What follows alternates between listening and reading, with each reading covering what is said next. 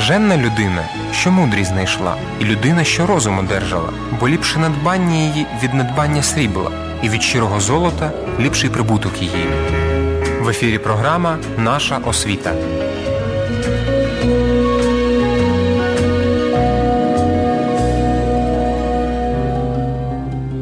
Учитися, діти мої, думайте, читайте, і чужого навчайтеся, свого не цурайтесь. Ось нам заповіт, класика.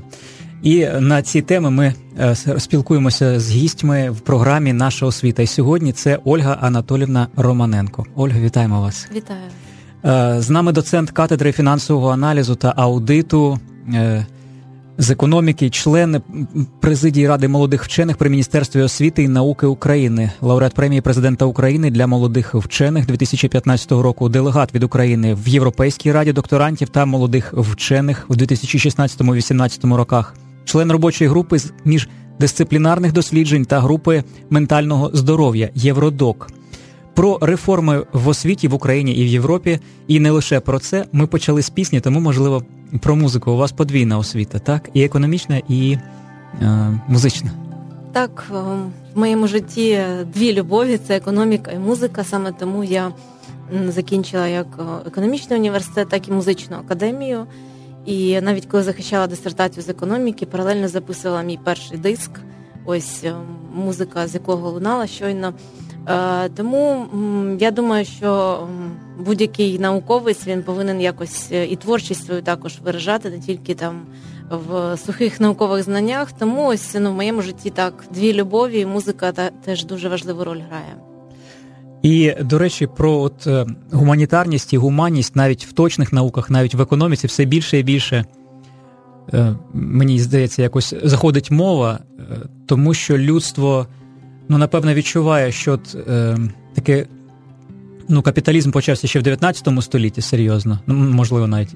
Е, та у мене з історією завжди були проблеми. Я тільки знаю, що це було з Великої Британії дуже сильно початок. Тобто, і зараз ці всі екологічні проблеми, вони ну, напевно вже ну, волають про те, що от таке не, негуманне негуманне ставлення до до творіння, так, таке от е, патрібітельське, воно, ну, врешті-решт, вдарить же ж, ну, і б'є вже по нам самим. Ну, ви знаєте, наука розвивається, і навіть коли ще я навчалась в університеті тут в Києві, то нам завжди говорили викладачі, що метою економічної діяльності підприємницької є прибуток. Головне це гроші, головне прибутки, збитки розраховувати і так далі. Вся економіка вона базувалася. Ну, як уже зараз я так розумію, це певний відбиток марксизму, такого матеріалістичного підходу до життя. Тобто ем, передусім рахували гроші. Вже потім ми почали розуміти, що на заході є й інші наукові теорії. Е, зокрема, ось вчора був круглий стіл в одному із київських вишів, який називався Посткапіталізм переосмислення економіки. Ми вже роздумували про те, що зараз, окрім коефіцієнта IQ, EQ, які який розраховує там розумові здібності людей при прийомі на роботу, ось сучасні компанії розраховують. LQ – це коефіцієнт любові. Тобто здатність людини любити тих, хто навколо, любити клієнтів, любити е, да, партнерів, любити е, тих, хто працює поряд, і це вже розуміють навіть підприємці, що це дуже важливо. А це по суті виходить з християнського вчення заповіді любові до ближнього, до Бога. Тому там ми згадали марксизм. Напевне, от, капіталізм почався раніше, але просто у людей ще було це як у нас, поки ми молоді. Е, є ще такий кредит. Ми не не розтрачаємо це дитинність таку зв'язку з Богом. Але якщо людина не почне працювати в цьому напрямку, то рано чи пізно там е, настане критична е, точка. Ольго, а реляційна економіка, що це таке? Ну, ось е, це нове, що для мене нещодавно я відкрила для себе група професорів-економістів в Кембриджі об'єдналися і проводили дослідження про те, що. Е, метою взагалі підприємницької діяльності має бути побудова відносин, не прибуток, а е, побудова відносин з іншими людьми, е, проявлення любові, якщо говорити християнською мовою.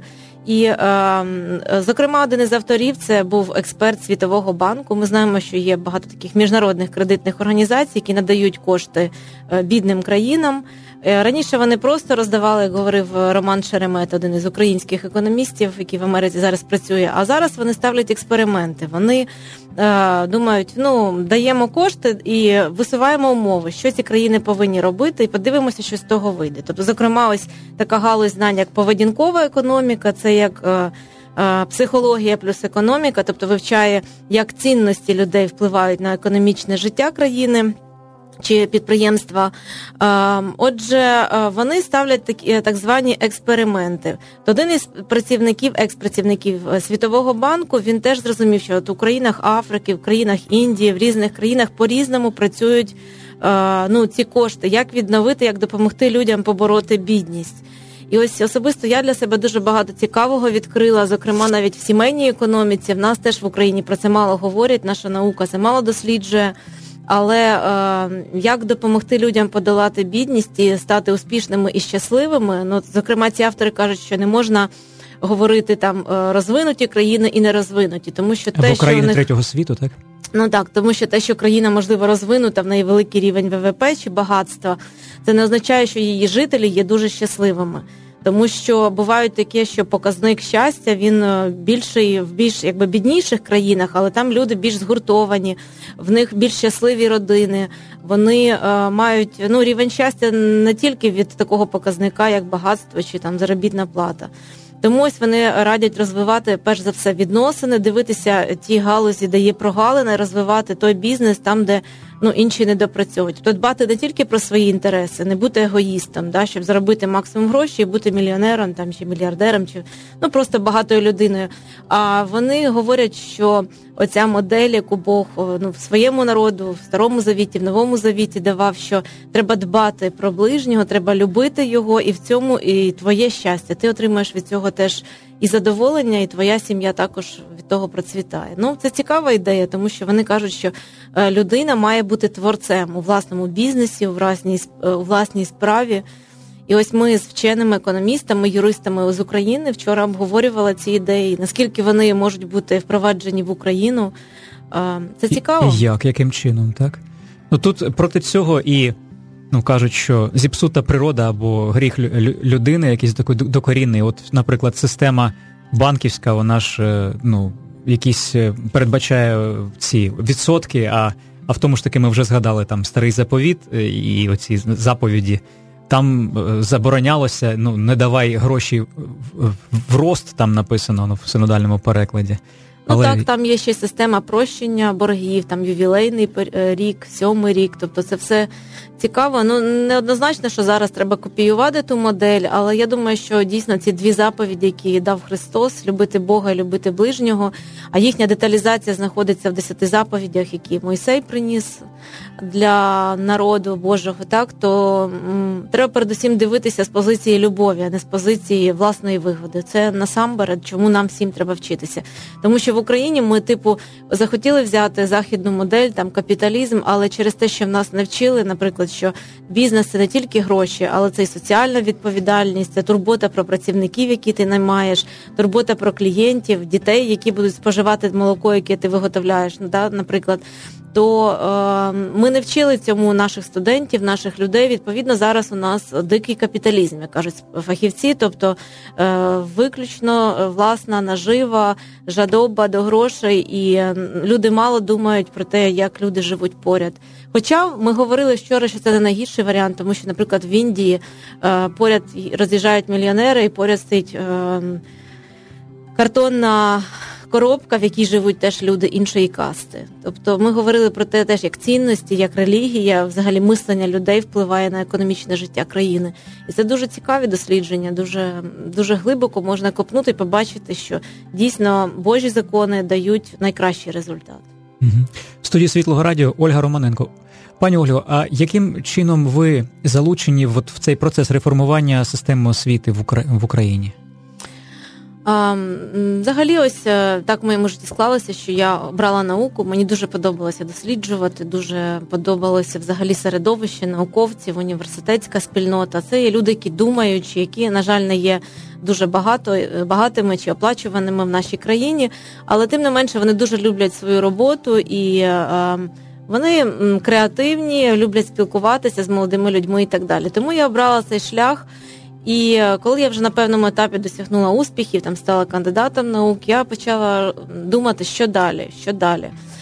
І мене запросили працювати в наукове товариство мого університету КНТУ, яке об'єднувало студентів, аспірантів та молодих вчених. Це люди до 35 років, які могли разом об'єднатися, в яких не було там якихось бар'єрів вікових чи в спілкуванні, і творити щось разом. Ми думали, що ми можемо творити, в яких напрямках працювати. І е, прийшли до висновку, що е, нам потрібно вивчати міжнародний досвід, тому що ми ну були трохи ізольовані від Європи, Америки, від цих вчених. Треба вчити мову, спілкуватися з колегами з інших країн.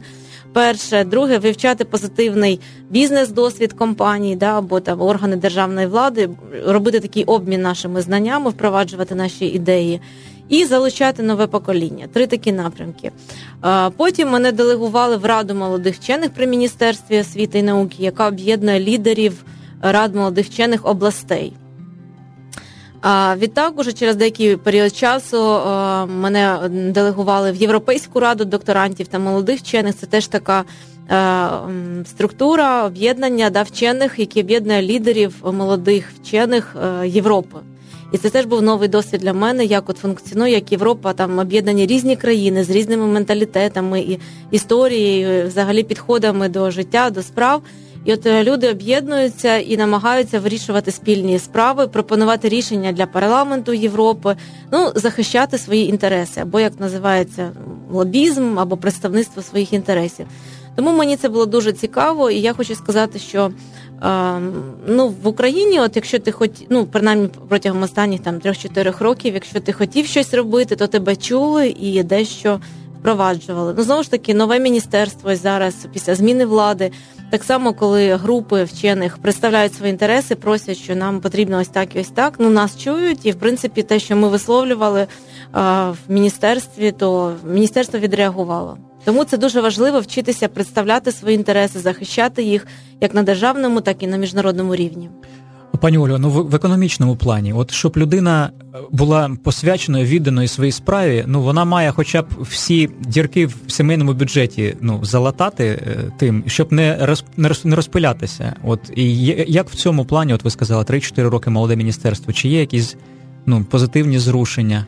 Молоде міністерство це вже скільки півроку вони здається працюють, так тобто до того було інше міністерство.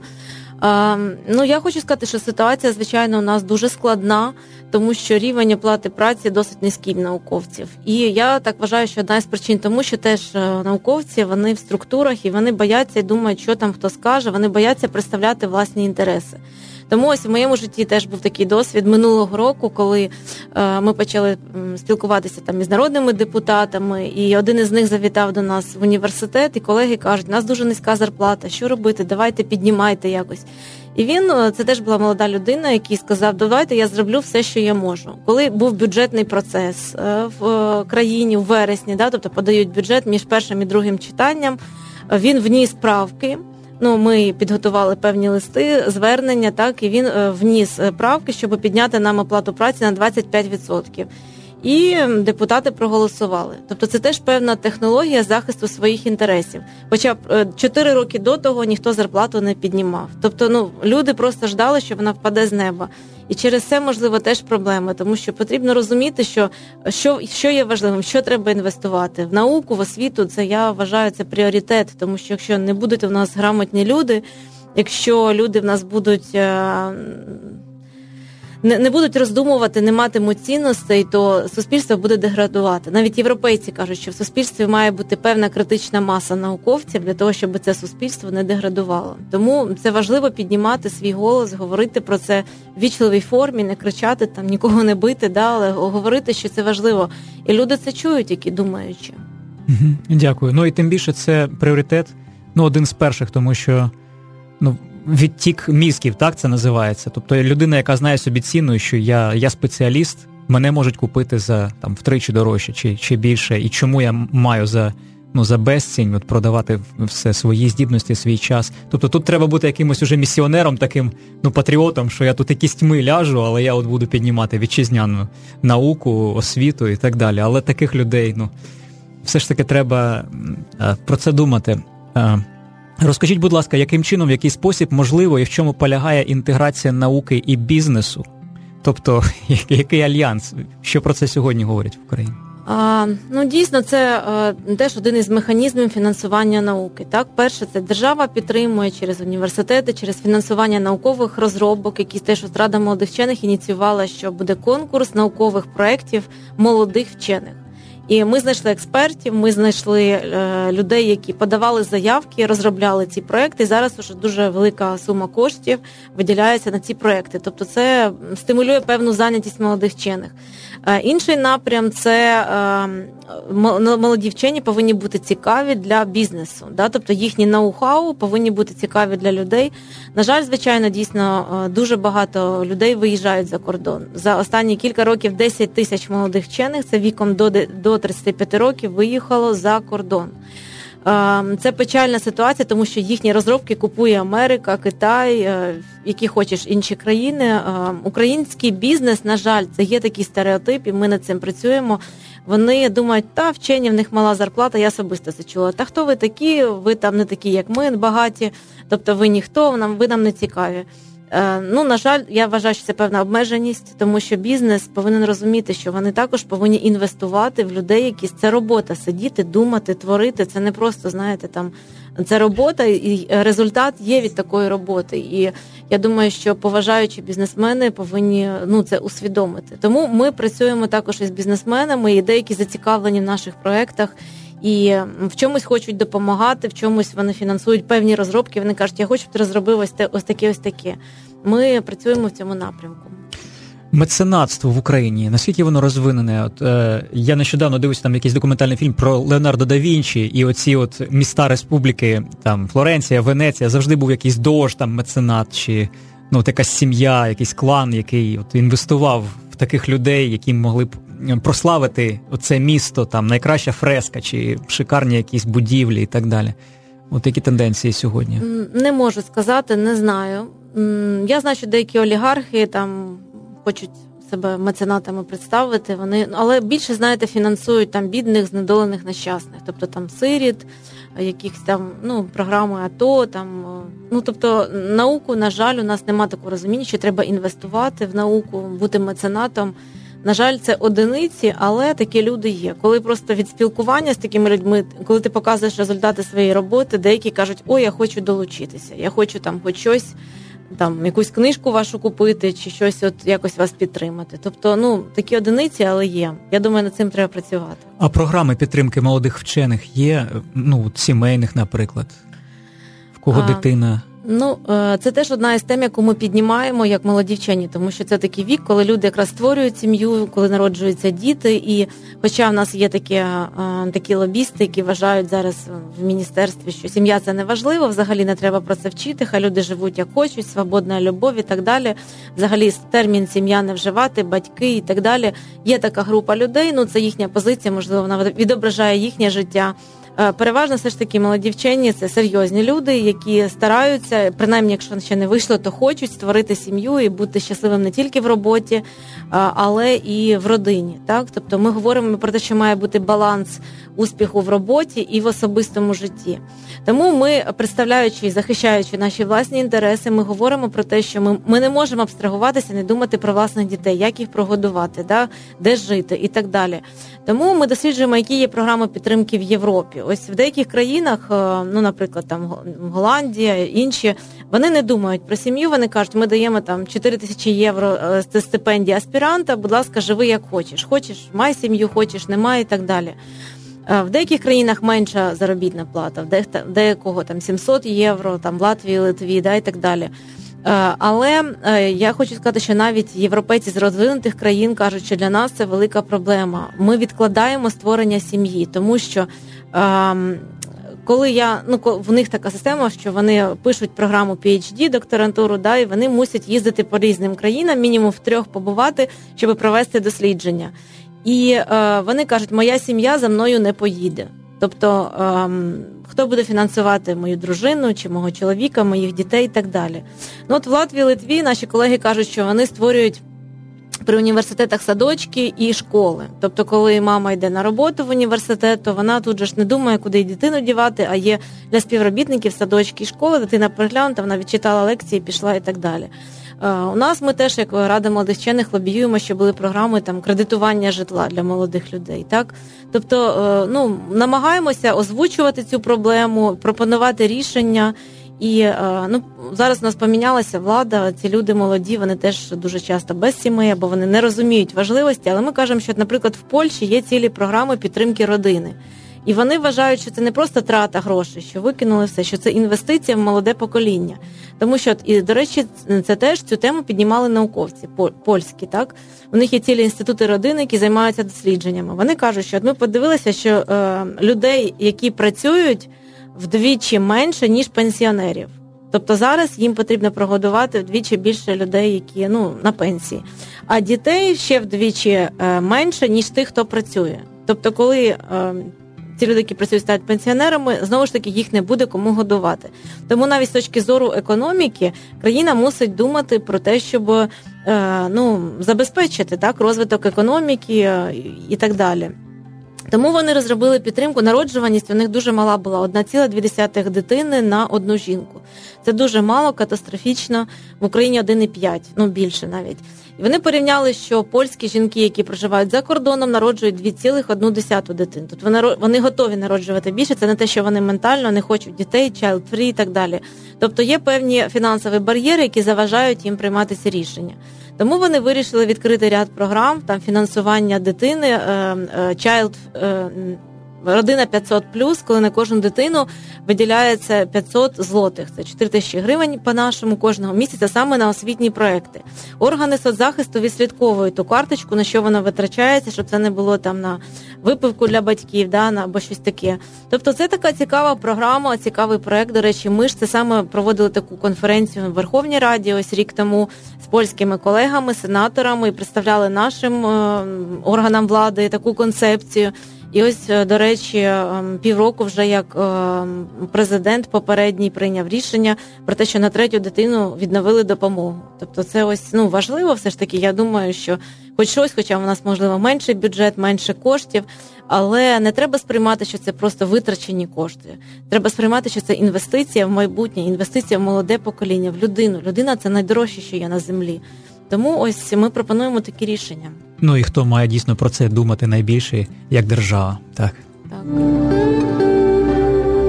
Бо заповідь Божа світильник, а наука то світло. В студії Світлого Радіо в програмі наша освіта Ольга Романенко. В умовах онлайн-технологій навчання зменшується попит на так мовити живе викладання, коли є доступ от тут і тепер, просто вдома.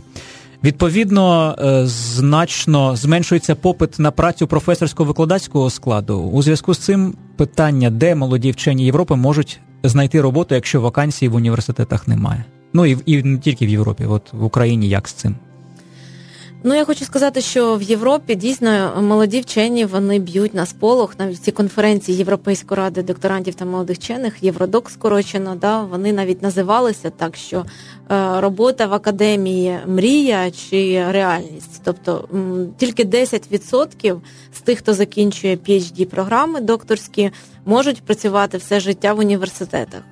Ну, по-перше, населення десь зменшується. По-друге, онлайн е, витісняє. Тобто, е, ви запишете одну лекцію, її може прослухати 10 студентів, 10 тисяч студентів. Так е, з одного боку, це добре, але з іншого боку, це погано, тому що люди от приймають рішення йти мені в докторантуру чи не йти. Якщо я там не зможу працювати, який сенс мені витрачати 4 роки?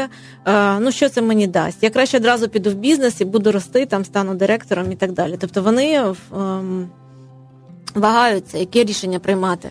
Тому, але от е, Європа, що вони кажуть, повинна бути певна критична маса науковців. Те, що люди не йдуть в науку, це погано для наших розвинутих суспільств. Тому вони пропонують вже такі програми, що ти вже не просто там phd студент да, тобто ти студент і отримуєш е, стипендію. Ти вже це твоя робота. Ти можеш декілька брати програмів. Е, ну наукових, наприклад, три роки я досліджував одну тему, потім інша phd програма чи постдок і так далі. Тобто вони розробляють програми, як зацікавити молодь, продовжувати наукові розробки, не йти з академії з університету. Розробляють там певні комунікації, показують, що всі, хто закінчили докторантуру, вони потім працевлаштовані. Ти можеш піти потім в бізнес, якщо захочеш, але ти е, ну, не будеш безробітнім. Ось щодо України, звичайно, що ці тенденції вони лягають і на нас. Е, певні європейські структури тиснуть на нас, що ми теж повинні так жити, як Європа. Е, хоча я скажу з практики, що наш наші ректорати вони намагаються затримати ці процеси, тому що вони розуміють, що це інтелектуальна праця вченого, і не можна так все виставити в інтернет. Дивіться всі, да там книжки, все, все, все, тому що ну відкрита наука. Відкрита наука. Цікава да, концепція, і як як вона реалі... може бути реалізована. Тут є і авторські оці е, авторське право право і да, ну, якісь е, власність. А з іншого боку, а мені навіть страшно. Ну тобто, мені здавалося завжди, от я далекий від науки людина, що науковці, ну, по-перше, вони працювали на оборонку. Ну, може, тому що я в радянському союзі зростав, тому все було засекречене, а вже в, в, обіг населенню дають те, що 5 років як застаріло ну, власне, в оборонці. Там ті самі мобільні телефони вже вони просочилися на ринки вже ну, після цих всіх рацій там і так далі. І так з усім. І здавалося б, якщо це все відкритий доступ, чи не буде хтось ну, бомби мотати, тобто все буде злите в онлайн, так би мовити, абсолютно з, з усіх різних галузей науки. Ну, якщо говорити про е, відкриту науку, ми говорили перед цим про викладання, так, онлайн викладання. Ну я ще теж хочу ремарку додати, що е, на мій особистий погляд е, не дуже ефективним є онлайн викладання. Професію вчителя все ж таки не замінять роботи, комп'ютери і так далі. Важливо, щоб був контакт очі в очі, викладання, скерування. Крім того, наука дуже швидко міняється. Не завжди встигаєш написати книжку, да там кожні півроку. Тому все ж таки викладач, ну на мій погляд, це важливо важливо. Ну навіть по мені по особисто я, і навіть мої колеги, ось науковці, я кажу, ви прослухали хоч один там онлайн-курс. Вони кажуть, ми починали, навіть платили гроші, але не завершили. Ну, є така, є така практика. Якщо говорити про науку, наука це наукові розробки, до е, певні досліди, правильно, результати проміжні, результати кінцеві. Результати кінцеві публікуються в наукових статтях. Та система, яка зараз працює, це є певні такі бізнес-структури, наприклад, компанія Elsevier, це Scopus там або Web of Science, є такі мережі.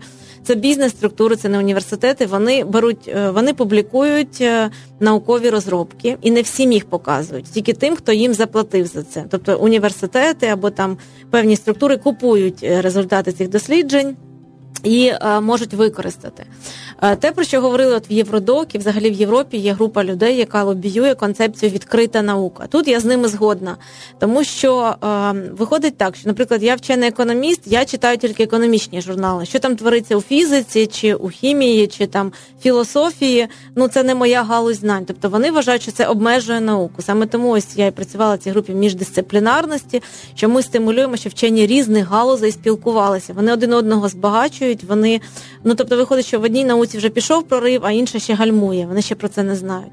Тобто ця концепція відкрита наука полягає в тому, що створений такий портал буде незалежно від цих бізнес-структур. Ці бізнес-структури не хочуть цього, вони заважають. І зараз навіть на рівні парламенту Європи були е, дискусії. Ми навіть е, писали звернення, що закликали депутатів не голосувати за ці рішення, е, які ось ну, бізнес-структури, да, які консервують науку, пропонували. Тому, в принципі, концепція відкрита наука це те, що полягає в тому, що вчений сам може опублікувати результати свого дослідження, дослідження, е, знайти рецензентів, які там підтримують чи не підтримують ці результати дослідження, і ці дані будуть відкриті для всіх. Будь-хто, навіть ви не науковець, да, ви не, не, не в університеті, не в бібліотеці. Ви просто можете зайти і почитати. Ну, з одного боку, це цікаво. Наприклад, я от хворіла, мені лікар каже, так, таке то лікування. Я можу перевірити. Да? Я заходжу в наукові статті, читаю, кажу, а ви неправильно призначаєте лікування, тому що звідки ви взяли, що в мене такий діагноз, наприклад. Да? Тобто, ось е, за нашими українськими статтями це не діагноз. Мій показник там крові, да, це норма. А вона каже: ну в нас в Україні це норма, а от в Європі, в окремих країнах це вже діагноз. Так? Тобто, ну починається вже дискусія. Я вже думаю для себе приймати мені ці ліки чи не приймати. Ну, до прикладу. Тому ось е, ну вважається, що ця концепція відкрита наука сприятиме, е, як би сказати, демократії, е, ширшому висвітленню ідей, і більше використання саме цих наукових ідей. Тому ну, особисто я її підтримую. Хочу сказати, що в Україні, до речі, місяць тому теж запрацювала одна система. МОН спільно з національною бібліотекою запровадили такий портал, де всі вчені будуть викладати свої статті, як вони кажуть. Ну МОН думає, що це сприятиме зменшенню плагіата, тобто можна загрузити ці всі статті, перевірити, чи там немає плагіату. Але з іншого боку, це цікаво тим, що дійсно ну, от громадськість може почитати корисні для себе речі. Ну, це перший етап, це на українській мові буде, тому що ми знаємо, що мова світова це науки, це англійська. Тому наші вчені не всі ще можуть на рівні публікуватися, тому що не знають досконало так англійську, да? або це дорого коштує саме в певних галузях, щоб публікуватися, але до цього треба прагнути. Ольга Романенко в студії Світлого Радіо. Це програма наша освіта. Ольго, ви делегат від України в Європейській раді докторантів та молодих вчених. Які проблеми молодих вчених фахівців в Україні і в Європі спільні? А чим Україна ще досить відрізняється? Що нас відрізняє? Um... Якщо говорити про спільні, е, я би сказала, що ментально українці, ну принаймні молоді вчені, вони достатньо інтегровані, вони здатні інтегруватися з європейськими колегами. Тобто, коли ми їдемо в Євродок, е, ми не відчуваємо якогось дискомфорту, що ми якісь не такі, що ми совок. Якщо ти знаєш англійську, принаймні на якомусь такому рівні, що ти можеш спілкуватися, то їм цікаво, як ми живемо. Ми збагачуємо їх своїм досвідом. У кожній країні є проблеми. Немає ідеалу, що там Європа це ідеал чи Америка. Е, скрізь є свої виклики, свої різні. проблеми. Да. Зокрема, наприклад, от е, колеги з Німеччини вони так дивувалися, що я можу бути і в науці, і в мене є сім'я, діти, чоловік. Вони кажуть, у нас ти мусиш вибирати або наука, кар'єра, або сім'я, тому що настільки умови роботи важкі, що люди ну не справляються ментально. Жорстокий вибір. Да, тому ось вони кажуть, для нас це виклик, і вони теж роблять зокрема Італія дуже лобіює ці просімейні проекти, про програми підтримки жінок в науці, тому що ти мусиш вибирати або дитина і кохана людина, да, щастя в сім'ї або успіхи в роботі. Тому ми кажемо, що в нас в принципі так гостре це питання поки що не стоїть, але є питання. Ем, з іншого з іншого боку, звичайно, нам потрібно вивчати краще мову, англійську, володіти більш досконало. Ем, що звичайно найбільша велика різниця це оплата праці, тому що наш вчений, який отримує ту зарплату в Україні, вона в десятки разів менша ніж та, що в Європі. І якщо пропонують от нашим вченим переїхати, ті, хто без сім'ї, вони погоджуються. Той фактор, який суттєво стримує е, наших українських вчених від переїзду, це родина. Тобто, ну зокрема, переді мною теж стояв такий вибор. Я розуміла, що навіть якщо відрядження і так далі, це руйнує сім'ю. Дуже часті часті відрядження. Деякі мої, мої колеги там з Польщі, з Литви, ну дівчата молоді, які теж там мали по двоє дітей, думають, ну, нічого страшного, піду там гранти і так далі. Через де через рік, через два вони розлучаються. Тобто, на жаль, вони кажуть, да, це руйнує сім'ю. Тому ну я, я для себе робила інший вибір. Я в принципі думаю, що поки ти тут не вмираєш з голоду і ну можеш жити в Україні, то варто все ж таки жити на рідній землі, там де твої батьки, родичі, друзі. Бог чогось тебе тут поселив, правильно, тому ти ти можеш бути щасливим, реалізовуючи його місії в будь-якому місці. Про про якісь нові проекти в сфері освіти, от проект держстандарту базової середньої освіти України. Що це? Я хочу сказати, що в, в цю галузь поки що я не дуже влажу, тому що я більше спеціалізуюся на проблемах молодих вчених. Е, хоча я знаю, що розробляються підходи, е, так сказати, демократизації освіти. Ну, зокрема, цікавим є те, що частину предметів е, вводять як основні, а інші є варіативна складова. Тобто е, учні батьки можуть вибирати, що вони хочуть вивчати. Наприклад, от в школах мого міста стояв вибір, чи ти будеш додатково вивчати фінансову грамотність, чи зарубіжну літературу, чи там основи сім'ї. І ну от діти, батьки радяться з учителями, що їм більш цікаво. З третього класу, там чи навіть вже з першого можна робити такий вибір. Це цікава ідея і це позитивна е, ідея. Зокрема, ось саме так і народилась ідея. Лілія Гриневич, попередній міністр, е, говорила нам науковцям: ви пишіть не тільки там наукові монографії, але пишіть і підручники в школи. Зараз іде оновлення програми. Каже, чому ви не пишете, пишіть. І ось саме так і виникла ідея, хоча я економіст, ну я маю і музичну освіту, але це більше як хобі. Хоча ми робили спільні передачі навіть на національних каналах е, з науковцями, музичні програми. Але оскільки я сама маю дітей, я бачила, що в Україні є брак пісень українських, саме прородинних, патріотичних, які сіють цінності. І тому ми об'єдналися, велика сила в об'єднанні. Ми об'єдналися з колегами, викладачами, е, науковцями із ем, музичних галузей. Зокрема, ось Віталій Болгар, він е, аспірант в Київській е, консерваторії.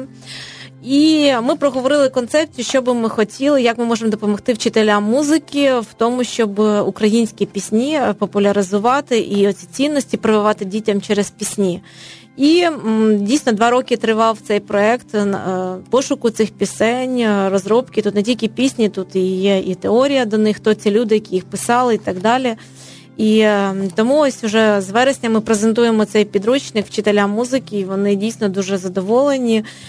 Навіть просять, щоб от у кожної дитини було на парті, щоб навіть вчити ноти, знаєте, ну ось співати. Навіть є ідея створення родинних фестивалів, тому що великий акцент, оскільки я сама мама, і е, я хочу, щоб і мої діти співали українські пісні, не тільки там американські чи російські. Да? Е, тому ми підібрали, як на наш погляд, найкращі пісні. Три фактори це саме про родинні, про українські ем, і Е, духовні, тобто також є пісні, да, е, колядки і так далі. Ми все-таки знаємо, що це історія нашого народу. Ми не можемо забути християнство, бо зараз деяка група от людей в міністерстві вважає, що християнство не можна, духовність не можна, е, бо це когось дискримінує. Так, ну це наша історія. Ми не можемо забути нашу історію. Ми ж не більшовики, не марксисти, щоб все там перечеркнути, сказати ні, такого не було. Ну вони так робили, а них все одно все не вийшло. Так за 70 років вони не змогли вирізати ем, цю віру в народа, в, в Бога, в вчення Біблії. Перша книга, яка була надрукована в Україні, це була Біблія. Правильно? Тобто ми не можемо це все використати. Ні, цього не було, це не важливо. Люди повинні знати, якщо вони роблять свій вибір, що я не хочу там поважати цю книгу, це їхній вибір. Правильно, комусь подобається, комусь не подобається.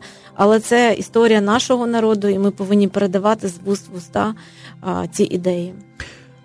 Досвід е, яких країн е, в, українських реформах береться? Ну як моделі, можливо, вже такі готові. Ну, ось е, це теж питання, що є певні лобійські структури, які кажуть, що має бути все як у Франції. Наприклад, там нещодавно була дискусія про те, що а, треба декрети скасувати в Україні, бо от у Франції в них нема декретів. Два місяці і виходь на роботу. Ну тобто для жінок. Да? Тобто ну, хтось почув таку ідею, а давай у нас так зробимо. Ем, ну, проблема в тому, що українці не дуже вникають в законотворчі процеси. Вони сидять собі, думають, от погана Верховна Рада чи хороша, там поганий президент чи поганий, щось не так, все поганий. А, Насправді це погано, тому що в Європі не так. В Європі громадяни е, активно відслідковують те, що відбувається в мерії, в Верховній Раді е, і так далі. І тому, коли вони бачать, що деякий законопроект, який порушує їхні права, бо вони з тим не згідні, вони починають писати листи, аргументувати, що зверніть увагу, ну це ми, ми так не хочемо жити, тому що Європа теж різноманітна і не один закон для всіх, і не всі підтримують там одні, одні єдині правила. Тому ми кажемо, наприклад, у Франції, да, там є таке, е, ну така норма, що два з половиною місяці, і ти маєш виходити на роботу. Але якщо ти не хочеш, ти йдеш на безробіття і тобі платять 60% зарплати. Да, тобто є певне матеріальне покриття. У нас же ж такого немає. Тобто це призведе до того, що жінки просто перестануть народжувати, бо ну в два місяці вони не готові йти ем, Кидати свою дитину, у нас ж ні нянь немає, і рівень зарплати не такий. Ну тобто є різні фактори, які е, важливо враховувати, і е, що ми рекомендуємо міністерству враховувати досвід різних країн, тому що, наприклад, та сама Польща вона підтримує родини, сімейну політику, або там ну навіть зміни в науці, да, якщо кажемо, давайте так, як в Америці. От Америка ідеал, давайте там Scopus, Web of Science, оці там ну топ мережі, друкуйте всі там прийняли норму міністерства, що всі не можеш там, наприклад, захистити дисертацію чи отримати якийсь там ступінь чи звання, якщо ти там такі-то норми не виконав. Бо так в Америці. Ну, по-перше, в Америці свій шлях, своя, своє життя. Ти не можеш взяти і тупо так одним рішенням прийняти. Тому що та ж Польща каже, а ми тоді наші рада ректорів каже: а ви порівняйте бюджети на науку в Америці і в Польщі. Ви не можете нас змусити це робити, тому що в нас немає таких ресурсів. Так тому е, ми повинні досліджувати досвід різних країн, вивчати моделі, що працює, що дає ефект, і е, дивитися не просто про те, щоб от як там крутий прийняв таку реформу, да, або щось нове, ноу-хау, там, як кажуть, школа у смартфоні. Ну, звучить круто, але хіба смартфон замінить живого вчителя? І це ж е, буде впливати на зір, на погіршення здоров'я. Тобто тут треба, і коли вже Європа забороняє, по-моєму, Італія чи яка країна вже заборонила смартфони до 15 років у школі. Тобто, ну тут треба вивчати досвід різних країн, е, вивчати наслідки, перш за все, очікувані результати, і тоді приймати рішення. А нам, як громадянам, потрібно активно відслідковувати і впливати на рішення, які пропонує парламент, уряд і так далі.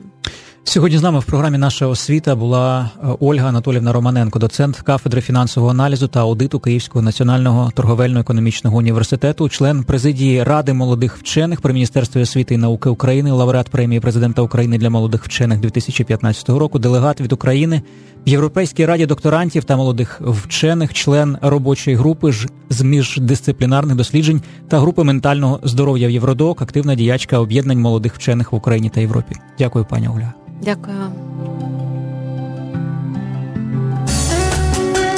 В ефірі програма Наша освіта.